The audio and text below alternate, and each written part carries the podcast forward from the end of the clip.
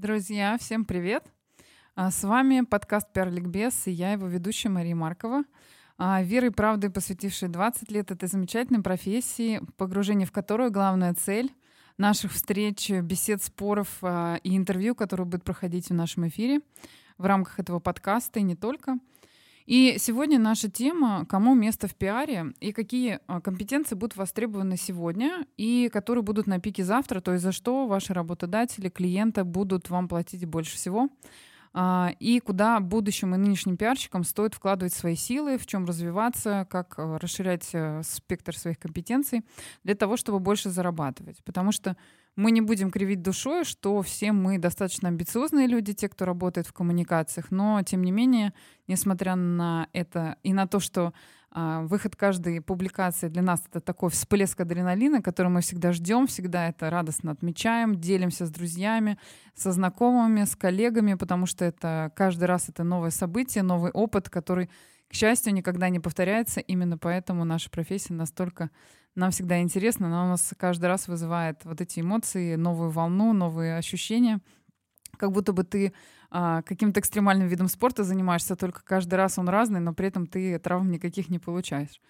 Вот. И поэтому, но одним адреналином сыт не будешь, нужно зарабатывать деньги для того, чтобы, опять же, путешествовать и реализовывать свои мечты. Именно поэтому мы сегодня будем говорить о том, за что платят больше всего, что наиболее востребовано в пиар-среде, вот, и что наиболее перспективно для того, чтобы в этом набираться опыта, для того, чтобы этот опыт можно было потом демонстрировать своим будущим клиентам, коллегам и работодателям в том числе.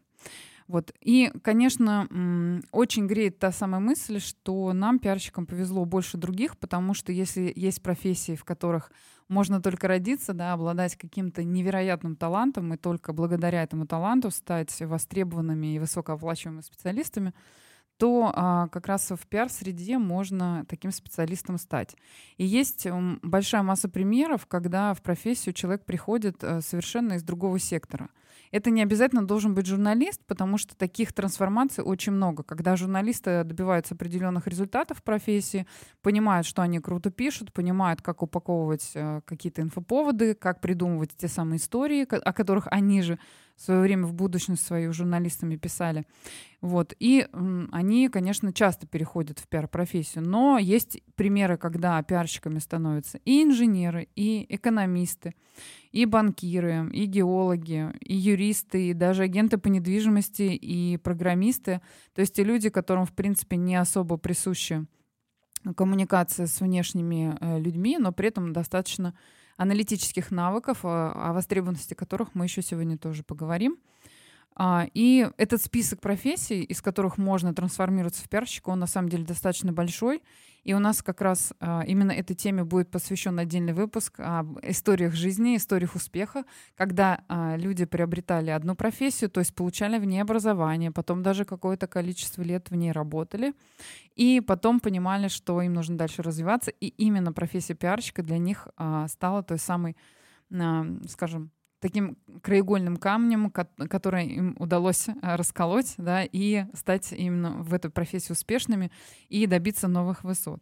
Вот сегодня мы поговорим о том, почему пиарщику, даже если он выучил азы в профессии, не получится почивать на лаврах всю жизнь, а нужно учиться постоянно. Потому что как только вы останавливаетесь, это тот самый эскалатор, который едет вниз, и вас будут обгонять те люди, которые не оставляют себе возможности расслабляться, которые постоянно что-то ищут, потому что в этой профессии очень важен пытливый ум. Мы о тех навыках, которые не касаются именно профессиональных компетенций, поговорим в конце. Это самая такая теплая, мягкая часть.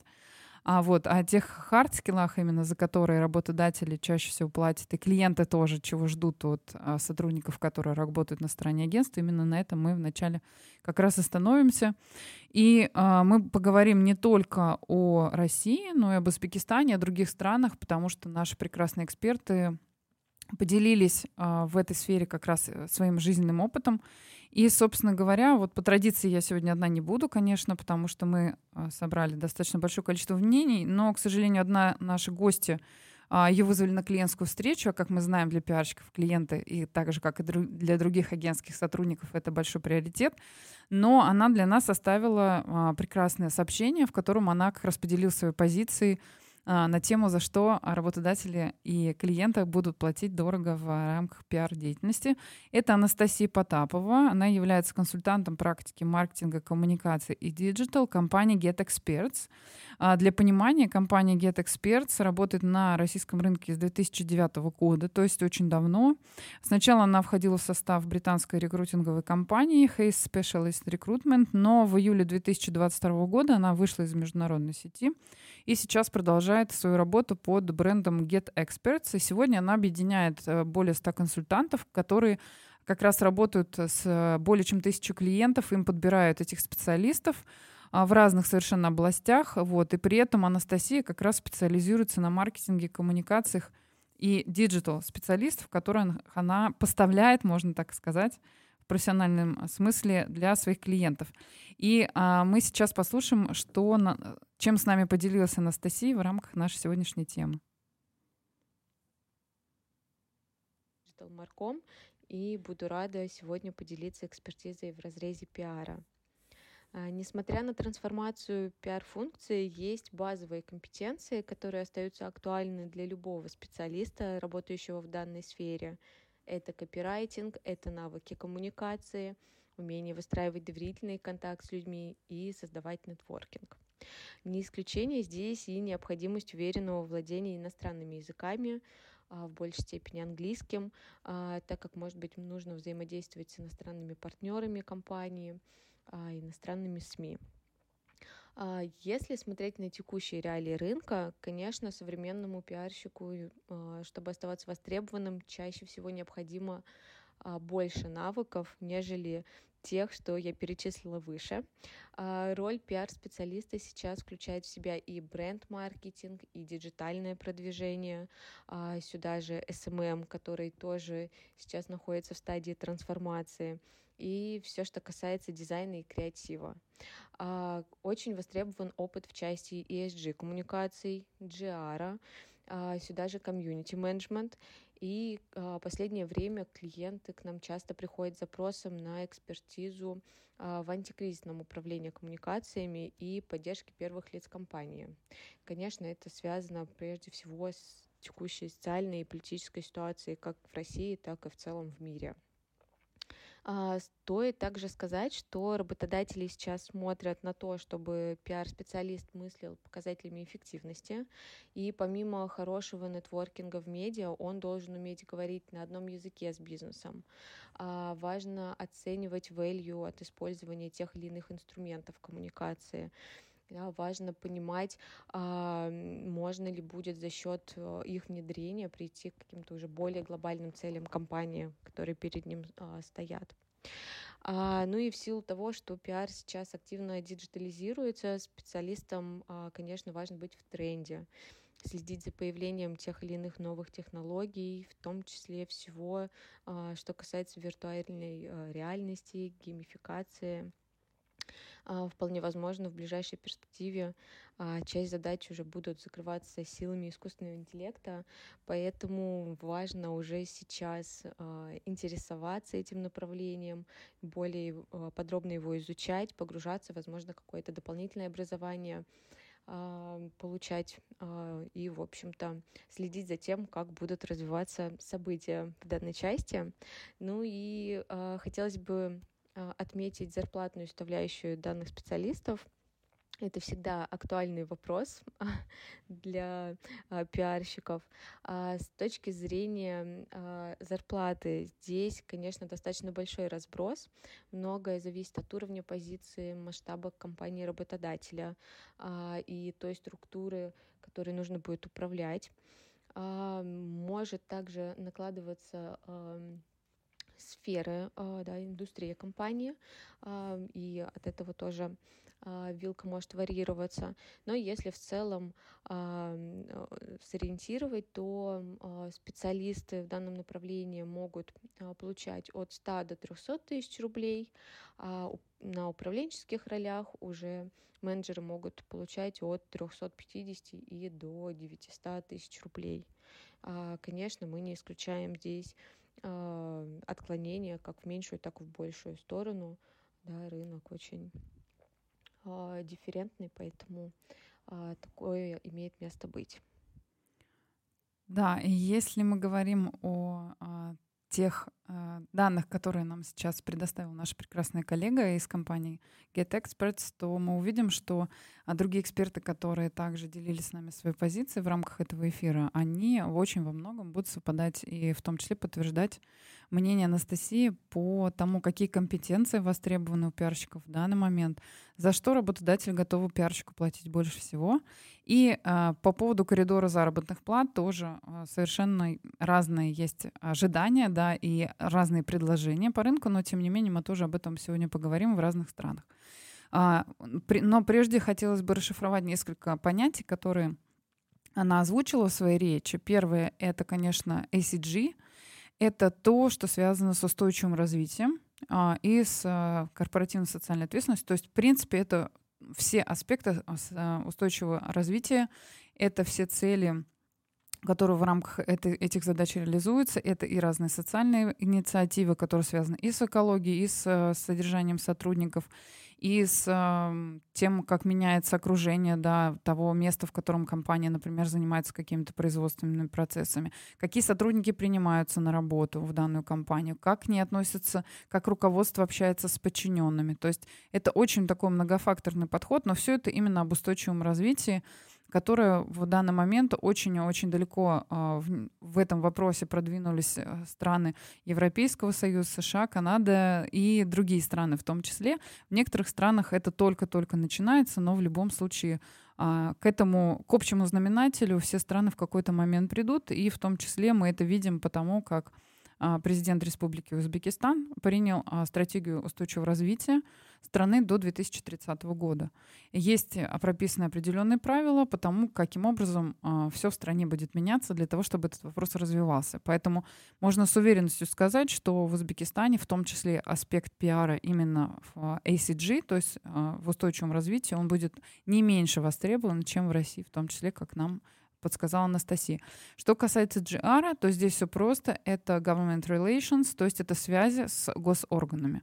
Есть определенные даже позиции, которые в компаниях возникают. Они очень близко находятся к пиару. То есть это либо человек, который сочетает функцию пиара и GR, но если эта компания крупная, и она занимается, например, какими-то производственными процессами, в том числе, то, как правило, на GR-функцию выделяется отдельный специалист, который занимается только вопросами связи с госорганами, организует определенные встречи, лоббирует определенные вопросы. Это человек с определенным бэкграундом, который может без особого труда, он знает, как машина работает, он знает, каким образом решать боли определенных лиц, принимающих решения. Таким образом, он продвигает интересы компании. В этом есть определенные технологии, которые люди осваивают.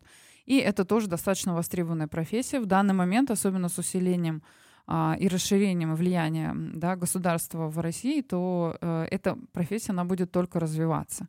Если раньше это, ну, были определенные люди, которые часто, кстати, в GR переходили с государственной службы. То есть они изнутри знали in-house, как это работает, потом переходили на сторону клиента по совершенно разным причинам, но тем не менее. И потом уже могли развиваться и реализовываться именно в этом направлении. Дальше от Анастасии у нас прозвучало такое понятие, как value. Оно тоже не всем известно и понятно. Value — это именно тот эффект, который вы ожидаете от определенного формата коммуникации, от определенных запусков, какой эффект вы хотите достичь. Есть такое понятие, как PR-value, в том числе это как раз то, что бы вы получили благодаря тому, что вы какую-то определенную пиар-акцию запустили. Да, и еще оно такое понятие озвучило, как геймификация, оно сейчас очень распространено. Я не думаю, что это понятие, которое никому не известно, да, но тем не менее, например, различные запуски, в том числе в диджитал-коммуникациях, когда вы придумываете какие-то активации для пользователей, они, выполняя определенные действия, получают определенные бонусы.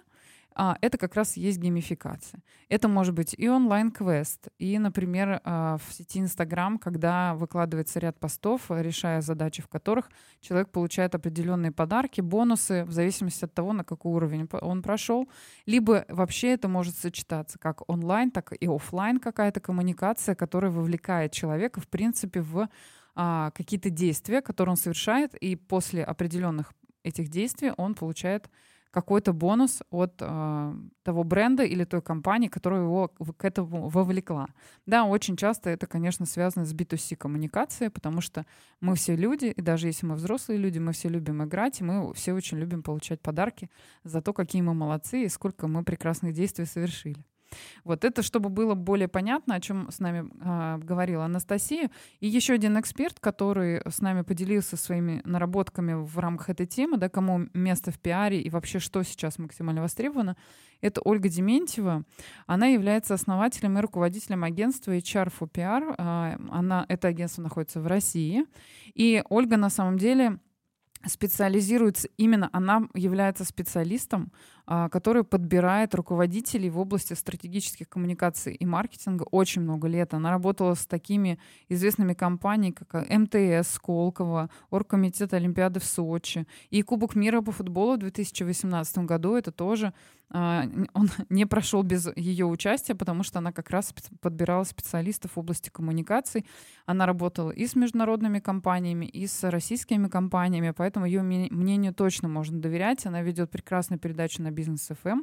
И у нее есть авторский телеграм-канал, в котором также она очень много делится такими интересными наблюдениями, исследованиями и кейсами на стыке HR и PR. И вот как раз она осенью 2022 года она с коллегами искала ответ на вопрос, что заказчики и работодатели, за что они будут платить, да, в России пиарщикам, и будут ли платить вообще. Потому что в определенный момент возникло ощущение, что настолько трансформировалась профессия за год, что не очень понятно, куда же двигаться дальше. Был некоторый момент паники, было некоторое непонимание со стороны бизнеса, сохранять ли вообще эту функцию, зачем она нужна, что с ней дальше делать. Потому что если раньше были определенные инструменты, компания их использовала, да, это публикации в СМИ, это интервью, это пиар-запуски какие-то, и все спокойно понимали, разрабатывается стратегия, дальше, соответственно, она реализуется, на это выделяется определенный бюджет, и все хорошо, управляемо, никаких черных лебедей, ничего не возникает. Но, к сожалению, в 2022 году очень многим компаниям пришлось перестроиться в России, переформатировать совершенно свои коммуникации, свои пиар-функции. Очень много было сокращений, на самом деле, специалистов. И мы говорим здесь не только о рядовых специалистах, которые там были, например, копирайтерами или ассистентами пиар-отдела. Очень много руководителей, в том числе, оптимизировали, как это правильно называется, да. Вот. И Ольга как раз на вопрос, а будут ли платить вообще, осенью 2022 года отвечала так, что ожидаемое всеми снижение зарплат так и не произошло за полгода, и также не произошло снижение зарплатных ожиданий у пиарщиков в России, потому что, собственно говоря, если человек понимает, за какую экспертизу он получает свою зарплату, да, почему он должен каким-то образом свои зарплатные ожидания снижать.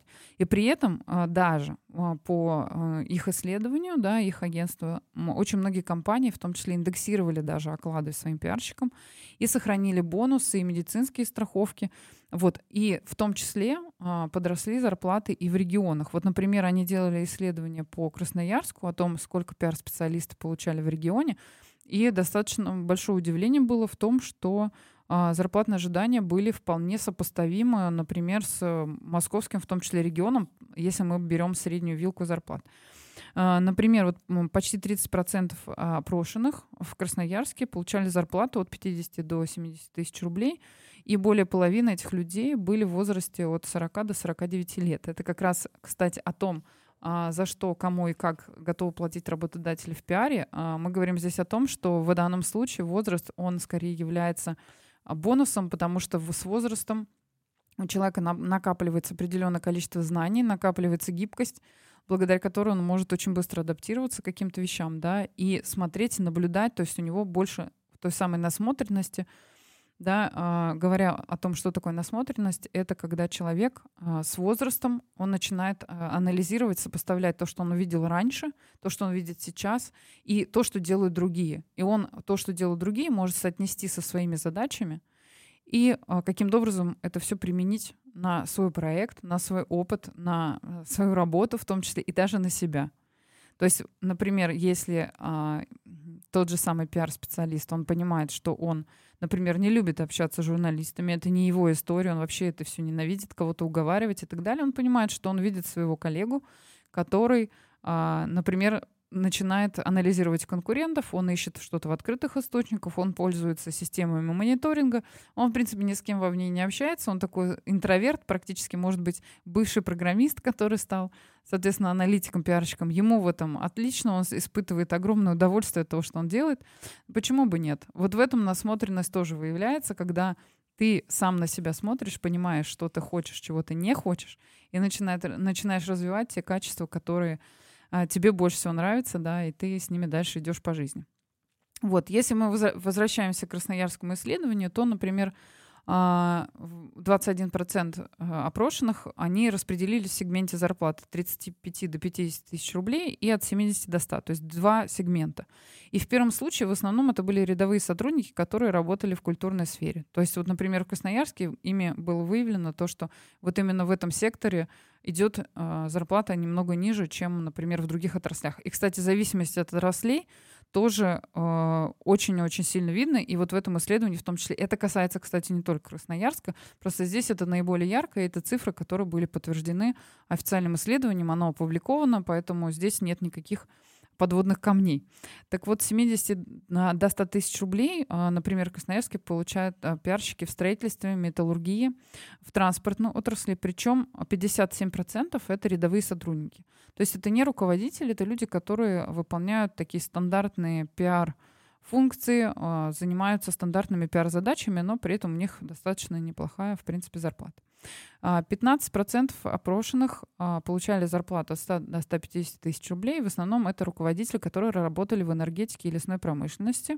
И по возрастной категории это были люди от 30 до 39 лет и от 40 до 49. То есть, в принципе, мы видим, что, опять же, идет подтверждение, что не нужно, вот на самом деле очень у многих пиарщиков вначале есть такая история, как бы выгорание, да. Мы, кстати, отдельно, у нас будет отдельный выпуск о том, как работать с выгоранием в этой профессии, потому что это такие качели эмоциональные, которые не всегда все могут, так скажем, переварить, перенести, да, это может отразиться на физиологии, в том числе до этого доводить не нужно. И если вы только приходите в профессию, даже если вы не очень молодой специалист, нужно понимать, что сразу вот с первого, как бы с наскока не получится это делать. Это профессия, которая требует очень скрупулезной практической такой работы, ежедневный. И если вам сказали 3 раза нет или 10 раз нет, это не значит, что с вами что-то не так. Это, скорее всего, значит, что либо вы обращаетесь не к тем людям, либо вы совершаете какие-то не те действия, и нужно поменять структуру этих действий. То есть не нужно опускать руки. Это самое главное в нашей профессии — никогда не опускать руки. Потому что если у вас есть цель, то препятствий вы точно не увидите, потому что безумие и отвага — это одна из тех черт, которые как раз присущи пиарщикам. И мы видели огромное количество кейсов, когда человек мог на самый последний момент вывести весь проект только потому, что он как раз не остановился, да, и у него не было вот этого разочарования от самого себя. Вот. И если мы, опять же, возвращаемся к Красноярску, то на самом деле самыми высокооплачиваемыми специалистами по результатам этого исследования оказались люди, которые работали в сфере энергетики и у которых был собственный бизнес, то есть которые организовывали свое пиар-агентство и, собственно говоря, благодаря этому получали большие гонорары. А о больших гонорарах это мы говорим, что это заработная плата ежемесячно до 300 тысяч рублей. Таких из опрошенных было всего 7%. Но это не так уж и мало в целом. Но мы понимаем, что если мы смотрим отраслевую вот эту специфику, да, то она накладывает свой отпечаток, о чем как раз у нас говорила Анастасия. И мы видим, что два эксперта да, эксперт, который работает в большом рекрутинговом агентстве, и эксперт, который специализируется именно на этой отрасли, они говорят об одном и том же, о том, что есть отраслевая специфика. И поэтому, если, например, вы являетесь экспертом в определенной отрасли, то вам ничего не мешает, если вы обладаете определенными навыками, о которых мы дальше поговорим, например, дополнить свои компетенции и перейти на сторону пиара, как говорится, на белую сторону, в которой можно открыть для себя еще массу всего интересного, особенно в своем характере, да, в своих чертах, амбициях и так далее. Если говорить о том, что говорить о тех компетенциях, которые максимально востребованы, то как раз Ольга с нами поделилась еще тем, что в будущем и сейчас появились те компетенции, которые способствуют продажам у клиента. То есть если раньше пиарщики, о том, что мы говорили на предыдущем нашем эфире, чем пиар не равняется маркетинг, то есть пиар, он не касался продаж, это скорее создание репутации бренда и так далее, то сейчас на рынке появилось достаточно большое количество специалистов, которые как раз научились доказывать то, что они могут влиять на продажи, то, что от их деятельности продажи повышаются, да, и такие люди, как правило, они на самом деле получают очень хороший бонус, они начинают входить в совет директоров компании. Но, естественно, что это происходит не просто так, потому что вам предлагают, а давайте мы вас изберем в совет директоров. Это, конечно, происходит совершенно не так. Это очень трудоемкий процесс. И для этого в том числе нужно пройти определенное обучение. То есть опять мы возвращаемся к тому, что нельзя почивать на лаврах. Если вы достигли определенных результатов, вам никто не скажет, что теперь вот эта должность ваша до конца жизни будете сидеть в теплом кресле, в белом кабинете, и получать те самые бонусы от акций, которые ваша компания будет наращивать, да, их стоимость, потому что вы такой молодец. Этого, конечно, не будет. И, например, в России есть ассоциация независимых директоров, которые таких специалистов, которые доросли до этого уровня, она их обучает, обучает их корпоративному управлению для того, чтобы они понимали, как эта система устроена. И после того, как они эти знания получают, они как раз могут войти в совет директоров компании. Более того, когда человек уже переходит на уровень совета директоров, у него открывается еще больше возможностей, потому что он может быть членом совета директоров нескольких компаний, если это не запрещено его головной компанией, собственно говоря. То есть вот этот уровень заработка, он может возрастать не то чтобы в несколько раз, да, там, в десятки и в сотни раз, если вы настолько талантливый человек.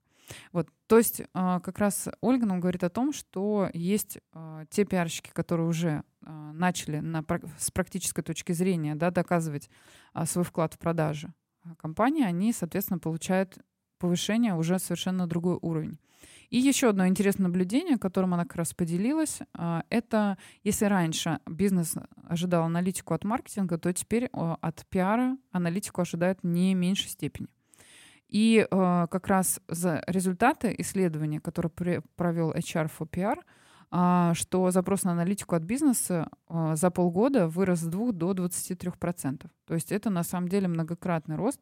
И это говорит о том, что те пиарщики, у которых есть аналитический склад ума, которые могут складывать большое количество информации, из нее выцеплять, так скажем, определенные логические цепочки, что и зачем произошло, да, и что нужно усиливать, а что, например, нужно, наоборот, нивелировать, потому что от этого будет какой-то негатив, то как раз они тоже становятся впереди, да, и скорее будет выбор для повышения или для предложения какой-то более высокой зарплаты таким людям, которые этими аналитическими данными могут управлять. Да, не все пиарщики не всегда умеют это делать, поэтому если хочется развиваться в профессии, то этот навык тоже в себе лучше развивать.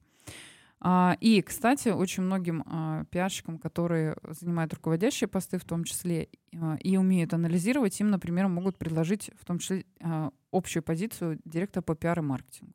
Потому что в этот момент уже эта грань она становится не настолько прозрачной, да, и человек может две должности занимать, руководить гораздо большим количеством людей и получать гораздо больше бонусов от этого приятных, в том числе, опять же, переходить потом, например, в совет директоров. И еще Ольга с своей компанией, да, и вместе с агентством управления пониманием в сентябре в том числе провели очень большое исследование, в котором они анализировали, как изменилась работа пиарщика за полгода. То есть за ту часть 2022 года, которая была до сентября, за 9 месяцев. Они проводили не только телефонные интервью, но и опрашивали респондентов с помощью интернет-анкет. То есть это было и качественное, и количественное исследование, поэтому в том числе ему можно доверять, оно тоже опубликовано. И в рамках этого исследования они опрашивали руководителей, сотрудников пиар-департаментов в разных компаниях и организациях России, которые представляют 20 ключевых отраслей. И среди этих компаний можно назвать такие, как «Ренессанс Капитал», «Россотрудничество», «Ростелеком», «Детский мир», «Аскона», Uni-Web, то есть это совершенно разные отрасли, совершенно разные люди и пиарщики, которые отвечают за совершенно разные задачи, но при этом общие данные, которые получились по результату исследования, они на самом деле выявляют тоже определенные тренды. Это, опять же, мы возвращаемся к аналитическим компетенциям, которые пиарщику срочно, точно необходимы. И все респонденты отвечали на 13 вопросов о том, что произошло и какие планируются изменения в коммуникационных практиках этих компаний и куда они смотрят вперед. И если, например, сравнивать с мартом 2022 года, то доля оптимистов, которые с поднятой головой смотрели вперед, да, именно на пиар-отрасль и свою собственную функцию внутри компании, она выросла до 14%. И при этом из-за того, что, соответственно, вот этот позитивный настрой, он появился, и стали меняться и пиар-задачи, которые компании ставили перед своими сотрудниками. Например, одно из и новые стратегические партнерства и новые каналы коммуникации как главные точки роста для пиар-функций в компании назвали 22% респондентов, в том числе 17% отметили то, что пиар начал влиять гораздо больше на устойчивое развитие компании за вот этот прошедший 2022 год. И при этом стало понятно, что из-за того, что количество компаний, которые постоянно меняли пиар-стратегию с очень большой скоростью, то есть в режиме пожара, количество таких компаний сократилось до 9%, что свидетельствует о том, что компании, опять же, стабилизировались, паника прошла, и они начали дальше работать, развивать свои пиар-функции и думать об этом уже с таким стратегическим подходом, но немножко под другим углом. И, соответственно, антикризисный пиар тоже он перестал быть таким в режиме пожара, все стали заниматься им спокойно. Вот, и планировать. Но самое главное интересное наблюдение, то, что отличает Россию от Узбекистана, сейчас будет такое заявление века, то, что, знаете, как сейчас все пиарщики Узбекистана похлопают друг другу в ладоши, потому что на самом деле новыми каналами коммуникации, которые были названы как наиболее приоритетные в качестве исследований, развития и вообще куда будут все пиары усилия направляться в России, это телеграм-каналы. 52% компаний ответили, что начали впервые использовать Telegram за вот эти 9 месяцев 2022 года, а еще 13% сказали, что планируют пользоваться Telegram в будущем.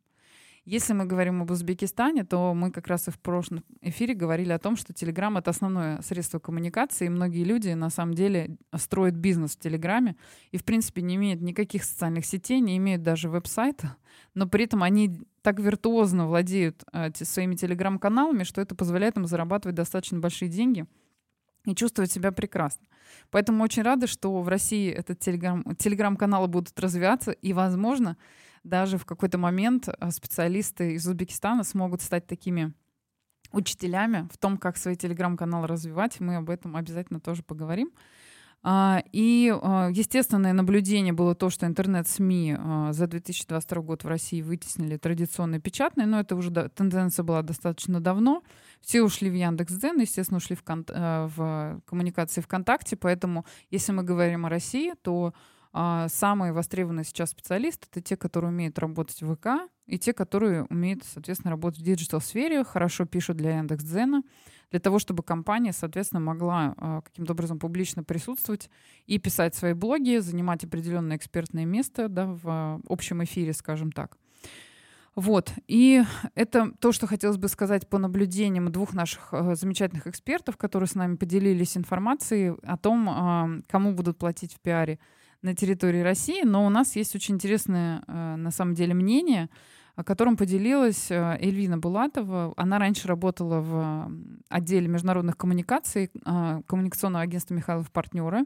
Оно занимает лидирующее место в России, но она сейчас работает как в качестве волонтера по связям с общественностью в Американской ассоциации маркетинга в Торонто. Она сейчас живет и работает в Торонто. И работает старшим менеджером по коммуникациям и дизайну Sustain Analytics.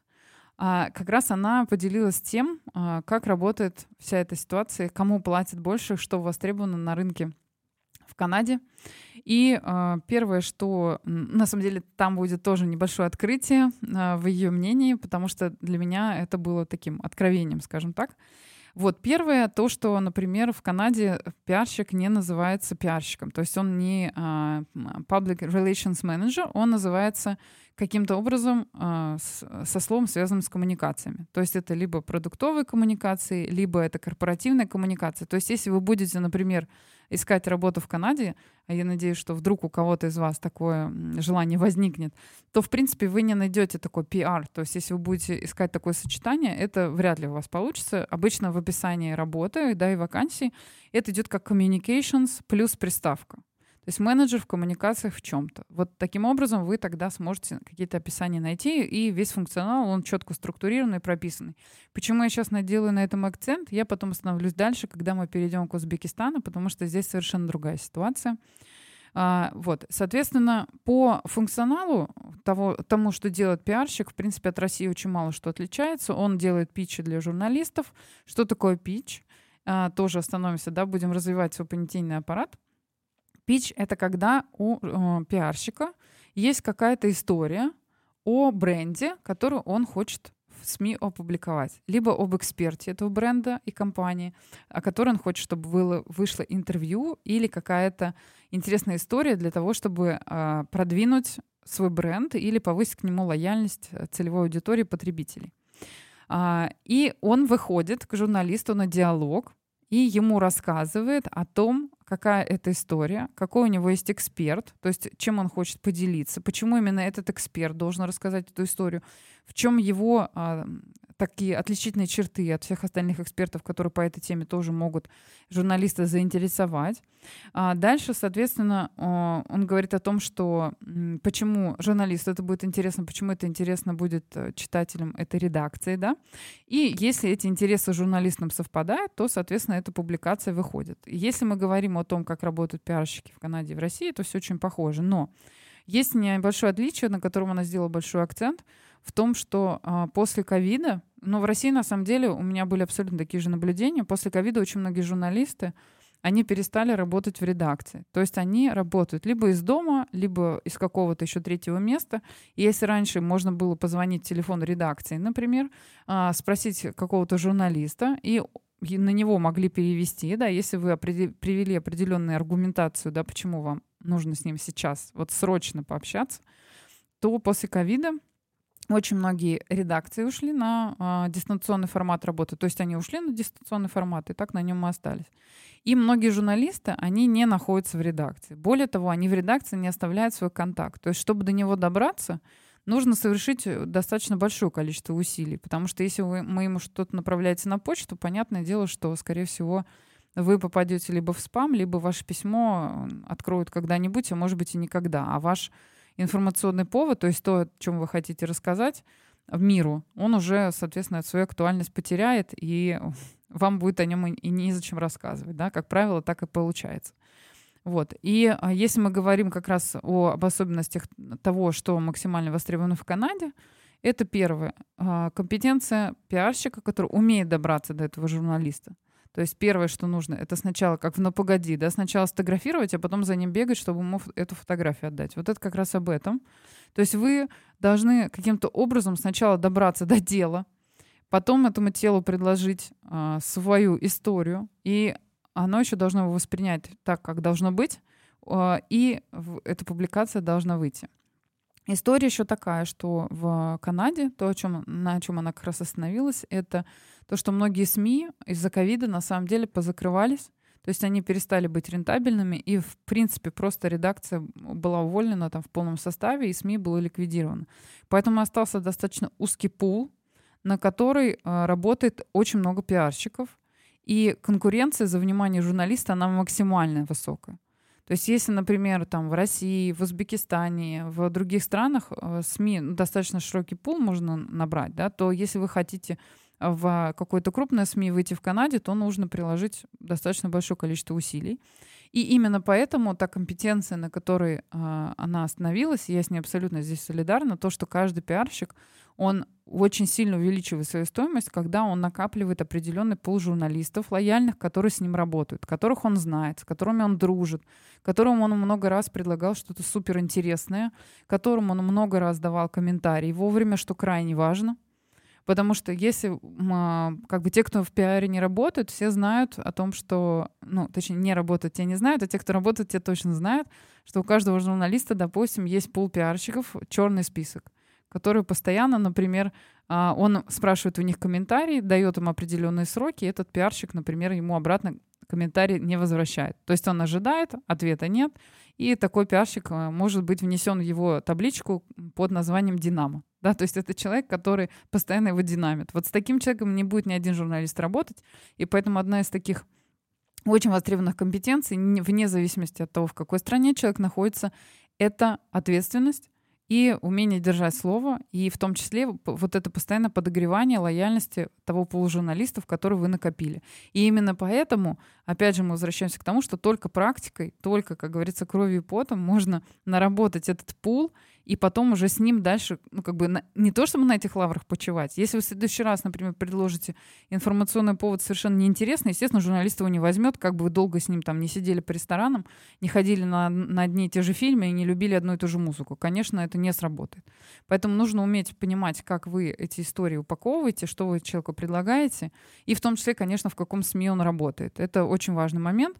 Потому что если это какое-то отраслевое СМИ, например, которое пишет по определенной индустрии, то вы ему предлагаете совершенно другие вещи, например, какие-то данные, какие-то цифры, очень глубокую какую-то аналитику. Если вы в деловые СМИ пишете, совершенно другая история. Если вы хотите им это продать, нужно смотреть более широко на какие-то более глобальные тренды в общестрановом таком аспекте. Вот. И как раз насчет Канады и России здесь отличий особо нет, потому что, да, там есть практика бесплатного пиара, то есть когда вы предлагаете какую-то интересную историю, и журналист готов ее публиковать. К Узбекистану мы перейдем чуть позже, и будет понятно, в чем тоже отличие, да, самого рынка и структуры в нем работы. Вот. И на самом деле именно из-за того, что журналисты стали менее доступными в Канаде, и из-за того, что пиарщиков много, а журналист он один, да, потому что количество СМИ сократилось, то как раз та компетенция, которая максимально сейчас там востребована, этот человек должен быть на 200% коммуникатором. То есть он должен уметь договориться даже с мертвым о том, что ему нужно. И на самом деле одна очень крутая вещь, которая меня сильно поразила, то, что она на самом деле сказала, и, наверное, это немножко погрело душу, то, что в Канаде сейчас очень сильно развиваются подкасты. Да, всем привет с подкастом «PR-ликбез». И многие компании на самом деле приходят в подкасты как раз за тем, чтобы пиариться, потому что очень много людей их слушают, и очень много потом компании приходят, то есть и клиенты, и лояльность очень сильно повышается. И потом, опять же, из подкастов материалы трансформируются во что-то печатное, и оно выходит в СМИ. То есть это такой новый тренд, который там сейчас развивается. И еще самое главное, почему все хотят идти в подкасты, потому что с точки зрения подготовки спикера это очень просто. Тот человек, который ведет подкаст, он дает определенный список вопросов, спикер по нему готовится, да, и он понимает, что есть определенные правила, что ему не будут задавать никаких неудобных вопросов. Он приходит, комфортно общается, потом этот подкаст выходит, и все получают плюс. Тот, кто ведет подкаст, получает классного гостя, а гость получает пиар, за который, ну, то есть он мало усилий к нему прилагает для того, чтобы он был. Вот. И на самом деле как раз она вместе с Американской ассоциацией маркетинга в Торонто, они проводили в январе 2023 года большую-большую встречу с руководителями агентств, креаторами, СМИ в том числе.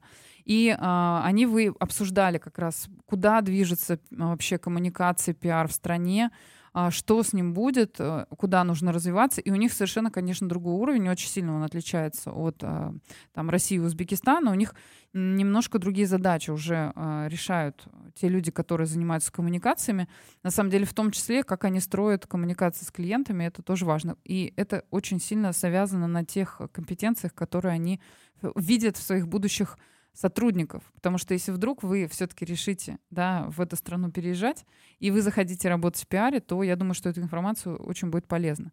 На самом деле, как раз на этой встрече они обсуждали то, что самое важное — это сохранять таланты. То есть не то, как раньше человек отработал на проекте, он перегорел, его можно как бы убирать, потому что он уже дальше как бы не может восстановить свой ресурс и так далее. А то, как управлять пиарщиками таким образом, чтобы они могли переходить от проекта к проекту и оставаться в одной команде. То есть тот человек, который такой командный игрок, он получит гораздо больше бонусов и гораздо дольше удержится на своем месте работы. И его скорее возьмут на работу, например, в Канаде, чем человек, который привык, скажем так, работать на износ и потом, соответственно, в перегорании уже полгода не работать, потому что он просто не в ресурсе. А в этот момент, например, его конкуренты, они реализуют другие проекты, набираются как раз опыта, и уже потом он догнать их в принципе не может. Вот это вообще не очень хорошая практика, когда человек выгорает, делая один проект, потом не может долго восстановиться, и мы об этом как раз будем говорить в следующий четверг, поэтому обязательно возвращайтесь, у нас будут прекрасные гости в студии, которые с удовольствием поделятся своим практическим опытом, как вылезать вот из этой стрессовой ямы, что делать, какие техники предпринимать. И вообще, в принципе, это будет полезно не только тем, кто работает в пиаре, но и в других индустриях, потому что это знакомо всем, кто в определенный момент уже не понимает, где он находится и зачем ему вообще все это нужно. Вот следующее, что как раз они выявили, какой тренд, это ориентированность на цели, персональное лидерство руководителей. То есть если вы являетесь руководителем, в том числе какой-то коммуникационной команды, ваша задача в том числе транслировать и собственным примером показывать своим сотрудникам, что вы соответствуете ценностям компании, бренда, в котором вы работаете. И то, что если вы им какие-то задачи ставите, то вы сами соответствуете тем требованиям, которые вы выдвигаете к своей команде, а не то, чтобы вы им поставили, а потом сами пошли, ничего не делаете, и они уже видят, что у вас вовлечения никакого нет, и зачем им вообще убиваться, да, и пытаться там что-то сделать, раз вам это самим не интересно. И следующее, что будет востребовано, это понимание бизнеса клиента и желание его развивать и приносить пользу. Это не то, чтобы механическая отработка, когда, например, у вас есть там пресс-конференция, вам дали список журналистов, вам дали пресс-релиз, вы его отправили, потом механически всех обзвонили, узнали, кто придет, кто не придет, и на этом вы считаете, что ваш функционал закончился. Это о том, как если вы работаете, например, на стороне агентства, вы можете клиенту предложить что-то еще, что-то большее, потому что в рамках его бизнеса, например, это будет эффективно. И вы этого не боитесь делать. И как раз вот следующий пункт, который коллеги из ассоциации подчеркнули, это то, что у агентства должна быть своя точка зрения. То есть агентство не является только руками, которые что-то делают, рассылают эти релизы, а то, что оно может советовать клиенту, то, что оно может отстаивать свою позицию, если понимает, что клиент, например, не прав, и он говорит какие-то вещи или требует чего-то, что, например, пиарщик там сделать не может. Это тоже, кстати, очень важная черта. Она не имеет такого странового эффекта, да, и аспекта, когда вы, если вы понимаете, что клиент требует от вас невозможного, нужно уметь ему сказать «нет». Это одна из таких софт-навыков, которые пиарщику, конечно, очень нужны. Если вы постоянно говорите «да-да-да», а потом вы срываете сроки, и вы не выполняете задачи, а ваше, например, агентство или вы сами, как специалист, не получаете вашу заработную плату, от этого никто не выиграет. Вот умение сказать «нет» — это отличное качество, которое потом, возможно, в будущем ваши клиенты оценят. И я могу сказать, что у меня в практике была такая ситуация, когда я сказала клиенту «нет» на определенные вещи, что это не сработает, и я этого делать не буду. И этот клиент ушел, делал так, как он хотел, и потом через 1,5 года вернулся с пониманием, что все, что ему было предложено, это именно то, что ему нужно, и с предложением снова сотрудничать. Поэтому никто не говорит о том, что «нет» — это плохое слово. «Нет» — это хорошее слово, когда вы понимаете и аргументируете свою позицию. Это что из компетенций тоже будет востребовано. И на самом деле как раз на этой встрече, да, в Канаде, когда собирались лучшие специалисты из коммуникации и креативщики, они говорили о том, что чем больше разнообразия в команде, тем круче те решения, которые они предлагают клиенту. Вот здесь я точно могу согласиться. У нас Например, когда мы работали в агентстве в России, мы всегда собирали брейнштормы, собирали совершенно разных людей. Они могли быть даже не из, вообще и не из коммуникационного отдела, это могли быть и юристы, это могли быть и бухгалтера, и HR и так далее. То есть когда нужно придумать какие-то классные идеи, но при этом вы понимаете, что в вашей команде, допустим, вы уже иссякли, да, вы приглашаете какой-то свежий мозг, который вам помогает, и вы благодаря этому клиенту предлагаете классное решение. И, кстати, между прочим, в России есть одно из агентств, которое это вывело вообще в широкую практику в работе со студентами. Вот это агентство возглавляет Дмитрий Сендеров, он автор очень многих книг, кстати, по маркетингу, продажам и коммуникациям. Вот у него в агентстве есть такая практика, когда студенты, они приглашаются быть авторами разных идей креативных для клиентов. И потом они, в том числе, если клиент берет эту идею, и дальше он ее реализует в рамках своих рекламных роликов, своей компании, своей там пиар-компании, да, то они получают гонорар за авторство этой идеи. То есть это не просто паразитизм, да, на молодых умах. Это все совершенно задокументировано, и это уже поставлено на поток. На самом деле имеет очень большой эффект. Поэтому каждый человек важен, каждая идея важна, и нет такого, что кто-то хороший, кто-то очень умный, кто-то креативный, а кто-то совершенно там, не знаю, не может никакой идеи хорошей предложить.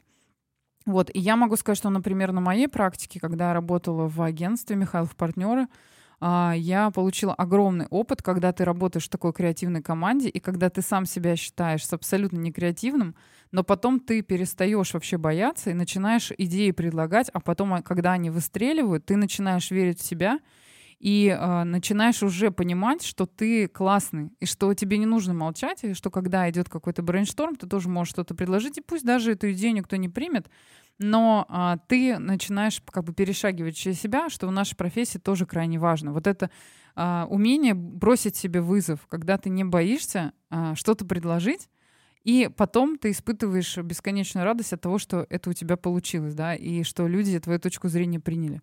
Это невероятно круто, и если, например, вы даже не работаете в пиаре, но очень бы хотели это испытать, попробуйте просто хоть раз высказать свою точку зрения, даже если вы считаете, что она, например, не подходит или она какая-то сумасшедшая даже иногда. Потому что бывало, что для клиента самая сумасшедшая идея, он ее как раз и принимал, потому что он считал, что это так смело и круто, что давайте попробуем, а вдруг у нас пойдет, потому что мы такие нудные, такие душнилы, что мы хотим что-то новенькое, да? И на самом деле, вот, например, еще в Канаде то, что они отметили, из-за того, что достаточно сузился круг СМИ, с которыми пиарщики работают, многие СМИ стали злоупотреблять, потому что им надо было выживать именно рекламными проектами. То есть когда приходит какой-то бренд, он платит за спецпроект. То есть спецпроект — это что? Когда вы приходите в рекламный отдел, вы платите определенные деньги. В любом СМИ есть медиакит, в котором прописано все правила, да, сколько стоит интервью, сколько стоит разместить пресс-релиз. Вы можете на любом СМИ, либо в интернете просто набрать медиакит там и какой-то СМИ, либо, например, вы можете прямо на сайте найти в разделе «Реклама». Там совершенно четко прописано, что, сколько стоит. Это абсолютно гарантированный выход. Вы все материалы увидите заранее, вы все прочитаете, у вас все будет хорошо, спокойно, тихо. Вот, ваше все руководство будет большой радости, но в связи с изменением, например, требований закона о рекламе, теперь в России все эти интервью, материалы, они все идут с пометкой о рекламе, и в этом случае, на самом деле, не всегда есть уверенность, что бренд от этой публикации вообще, в принципе, выигрывает, потому что у людей, честно говоря, на платной публикации, как правило, уже аллергия возникает. Вот. И что касается Канады, то как раз они говорили о том, что нужно расширять круг тех публикаций, которые не являются рекламными, для того, чтобы разбавлять вот этот, все эти материалы, которые людям на самом деле не всегда интересны, и плюс ко всему зачастую они могут носить такую фейковую информацию, которую никто не проверяет, потому что уже как бы рекламный контракт оплачен, и потом приходится все это опровергать. Вот. Собственно говоря, это то, чем хотелось бы поделиться по поводу рынка Канады, да, что востребовано сейчас, какие компетенции нужны, что-то совпадает с Россией, что-то не совпадает, есть какая-то определенная страновая специфика, и надеюсь, что это было полезно. Но на самом деле, если мы перейдем к Узбекистану, как к нашему гостеприимному, к нашей гостеприимной республике, да, в которой мы сейчас находимся, из которой идет этот эфир, то на самом деле мне уже удалось с достаточно большим количеством специалистов пообщаться, и это не субъективная точка зрения о том, что, в принципе, отсутствие вот этой пиар-культуры, когда ты приходишь, питчишь журналиста, и он потом выпускает твой материал бесплатно, потому что этот материал крутой, здесь, конечно, такого в принципе нет. И это не связано с тем, что какие-то плохие пиарщики или у них там плохие хард-скиллы.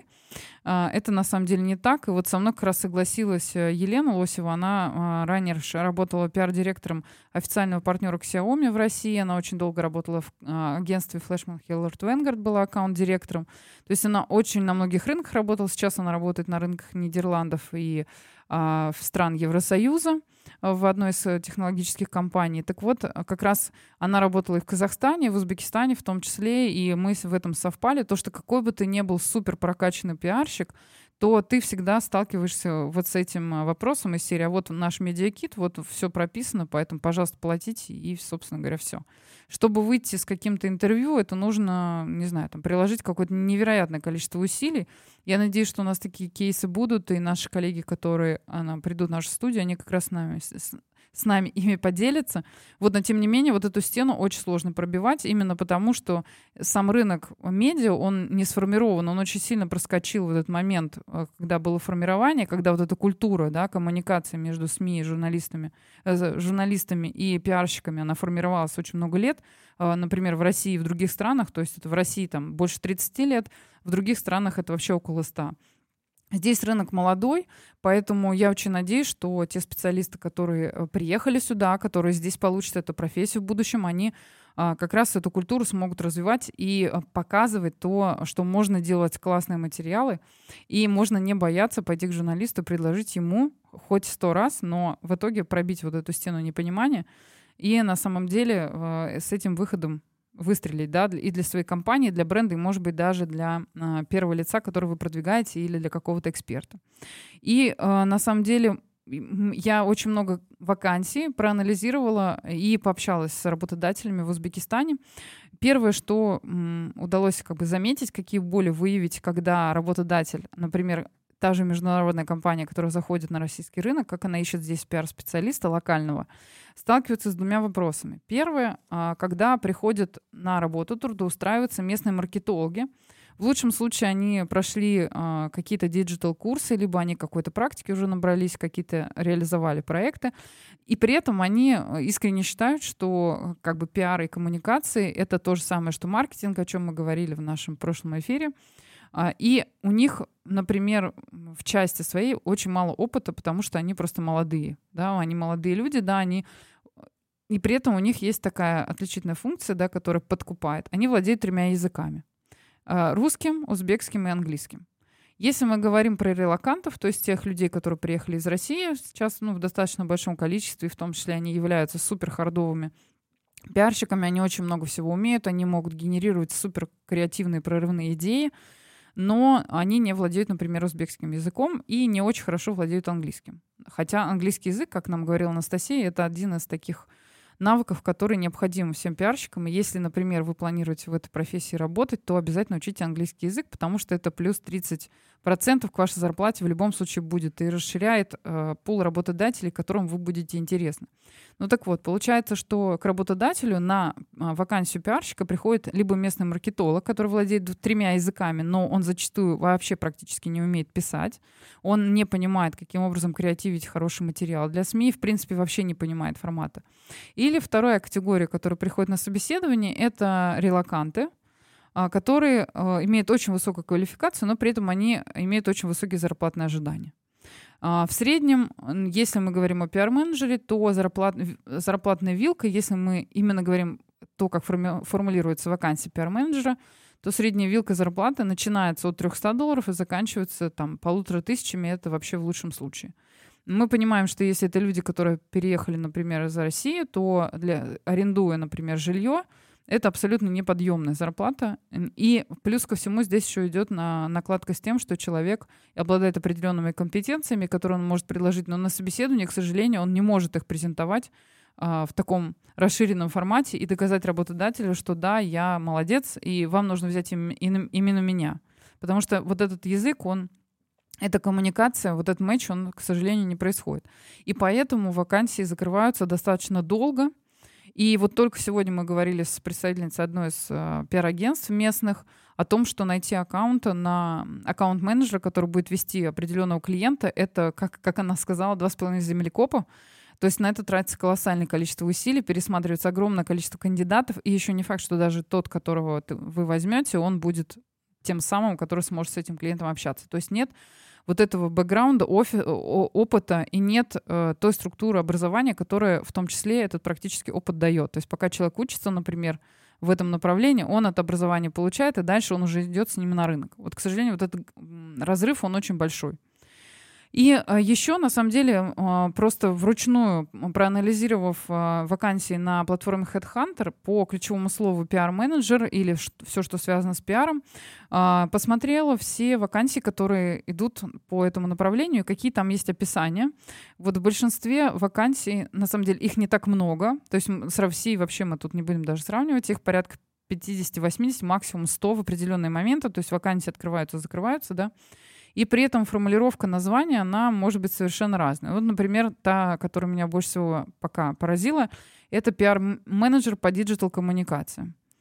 Это очень длинное название. Если честно, это совершенно две разные профессии, которые очень странно скомбинированы в этом названии. О том, что в описании функционала там можно дальше даже не погружаться, потому что там, в принципе, требуется диджитал маркетолог в сочетании с SMM, там что-то такое, там пиара вообще как бы в принципе не присутствует, но в названии зато, если человек в поиске ищет, он на эту вакансию, конечно, обязательно наткнется.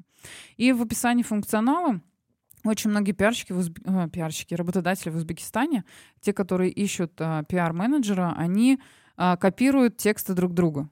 И я могу сказать, что если посмотреть вакансии, то, например, очень многие копируют текст функционала с своих иностранных коллег. То есть заходит иностранная компания, она пишет описание вакансии, это описание просто копируется и дальше, соответственно, размещается на платформе для того, чтобы найти специалиста. Как минимум 4 компании я нашла совершенно с одинаковым описанием вакансии, что говорит о том, что хорошо, что мы копируем лучших, то есть те, кто приходит иностранные компании, мы понимаем, что мы не очень глубоко в теме, но мы хотим, чтобы получить тот же самый результат, поэтому мы этот текст копируем. Но на самом деле это достаточно такая ловушка, в которую может попасть и работодатель, и потенциальный сотрудник, который придет. И следующее — это требуется опыт работы от 1 до 3 лет. К сожалению, емкость рынка она настолько маленькая, что чтобы найти такого человека даже с 3-летним опытом, это правда днем с огнем. Мне кажется, нужно потратить огромное количество усилий, и именно из-за этого вакансии закрываются крайне медленно. Вот. И, собственно, третье наблюдение, которое удалось выявить, это то, что в функционале пиарщика, если вы будете читать все, что написано, там это и диджитал-маркетинг, и SMM, и внутренние коммуникации. SMM — это social media marketing, то есть ведение аккаунтов в социальных сетях. Да? Это и внутренние коммуникации, и участие в выставках, и какая-то рекламная деятельность, например, начиная от наружной рекламы, размещения роликов на ТВ, радио и так далее. То есть это вообще просто медиабайинг, который совершенно к пиару не имеет никакого отношения. И, в принципе, некоторые вакансии особо поразили, потому что пиар был только в названии вакансии. То есть если мы читаем описание, там, в принципе, ничего, относящегося к пиару, в целом нет. Вот. И именно поэтому, на самом деле, мы с платформой HeadHunter инициировали исследование, в котором мы будем сравнивать 2 рынка, это Россию и Узбекистан, профили работодателей, профили соискателей, потому что, чтобы это не было, знаете, как вот есть недовольный человек, который 20 лет проработал в коммуникациях, открыл подкаст «Пиар-ликбез» и решил, что теперь это мнение, оно единственное правильное. Нет, это не так. Поэтому мы с помощью искусственного интеллекта с HeadHunter проанализируем все резюме и всех работодателей, которые размещают вакансии по направлению пиара в России и в Узбекистане. В том числе у нас кроме вот этого количественного анализа будет и качественный. И посмотрим, что будет в результате. Потому что одно дело, когда это человек руками исследует те вакансии, которые размещены, а другое дело, когда это делает машина, который работает с этим постоянно. И, собственно говоря, я надеюсь, что у нас получится выявить определенные тенденции, которые мы с удовольствием озвучим в одном из наших следующих эфиров. Это будет такой достаточно интересный эксклюзивный формат, и я надеюсь, что он прольет свет, скажем так, на то, каким образом все это устроено в наших двух странах и как мы можем быть полезны друг другу. И на самом деле последняя часть, на которой хотелось бы остановиться сегодня, это те самые софт-навыки, то есть мягкие навыки, которые на самом деле будут всегда актуальны, независимо от того, в какой стране вы живете, чем вы занимаетесь в рамках своей пиар-деятельности, то есть какое направление вы выбрали. Это корпоративная коммуникация, продуктовые коммуникации, маркетинговые коммуникации. Абсолютно это не важно. Главное, что вы выбрали эту профессию. Сначала нужно вас с этим поздравить. И потом сказать, какие навыки вам точно пригодятся на протяжении всей вашей трудовой жизни. Первый навык — это, конечно, гибкость, потому что если пиарщик такой, так скажем, привык, что у него есть свои правила, он по ним действует, у него есть прошлый опыт, который когда-то сработал, и поэтому он будет постоянно с одним и тем же шаблоном заходить к разным СМИ и, собственно говоря, пытаться им что-то там продать, свою какую-то инициативу, то это точно не сработает. Каждый раз это может быть совершенно разный подход. И плюс еще, если вы даже с этим журналистом работали, опять же, в зависимости от того, с чем вы к нему идете в следующий раз, успех абсолютно не гарантирован. Вы можете попасть в его определенный какой-то жизненный период. Не знаю, там редактор ему накидал, и он просто не хочет вообще с вами сейчас общаться. То есть вы не в тот момент, например, попали. У вас какой-то неинтересный информационный повод, а сейчас у него там какая-то история, там какой-то, не знаю, трэш, какие-то скандалы, интриги, расследования, а вы со своими, там, не знаю, со своим детским питанием. Конечно, ему это неинтересно. То есть здесь нужно очень хорошо понимать, в какой момент вы попадаете, и что, да, возможно, лучше не сегодня. Вот этот момент, то есть это интуитивная такая история, которую нужно в себе развивать. Следующий, на самом деле, очень важный навык — это эмоциональный интеллект. То есть когда вы понимаете, опять же, вот вы, это очень близко к гибкости, но это в том числе эмоциональный интеллект, он чуть-чуть пошире, потому что это то, как вы чувствуете не только других людей, но и вы чувствуете себя. То есть это как раз выгорание, до которого доводить точно не нужно. Если вы понимаете, что вы уже как бы не вывозите, вы не понимаете, что с этим делать, вы не справляетесь с задачей, лучше подойти к своему руководителю, объяснить это. Нет ничего страшного в том, что вы там ошибетесь или вы понимаете, что вы уже бессильны, вы сделали 200% усилий, а результата нет. Значит, нужно искать какой-то другой подход, нужно провести брейншторм. То есть вы не одиноки, один в поле не воин, и эта профессия как раз не об этом. Даже если вы один в компании работаете в качестве пиарщика, это не значит, что вы одиноки. Вы можете прийти к своим коллегам и получить очень дельный совет. В том числе в том, что вам нужно просто пойти поспать, например. Потому что вы уже вообще не понимаете, что происходит. Да, и вы уже не можете никакие идеи генерировать, потому что просто вам плохо. Или сходить к врачу, допустим. Тоже хорошая идея иногда бывает. Второй момент, который хотелось бы отметить, это мудрость. Потому что, конечно, она приходит тоже с опытом, но мудрость, она как раз заключается в том, что когда вы генерируете какой-то материал, когда вы хотите о чем-то рассказать общественности, сначала нужно 10 раз подумать, нужно ли вообще этот материал выпускать. Иногда так бывает, что у вас уже все готово, практически кнопка нажата для отправки. И вы понимаете, что вы увидели какие-то последствия, либо ситуация вокруг, например, компании изменилась так, что вам не нужно этого делать. Да, возможно, вы выкинете ваш материал в корзину, и вы будете долго рыдать в обнимку со своими друзьями о том, как вы убили массу времени, и этот материал так и не вышел. И бывает такое, что даже вы останавливаете материал уже на стороне редакции, когда вы просите, чтобы этот материал не вышел. И такое бывало.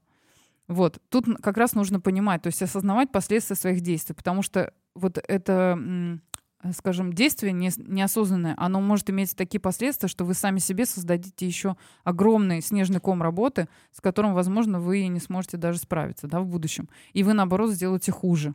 Это то, как раз о чем мы говорили в прошлый раз, о том, что есть отложенный эффект. То есть сначала, может быть, воздействия не будет какого-то на вашу репутацию, а потом оно как снежный ком наслаивается, и получается, что вы получаете массу негатива, от того, что вы один раз нажали просто кнопку, не подумав, и отправили какой-то материал.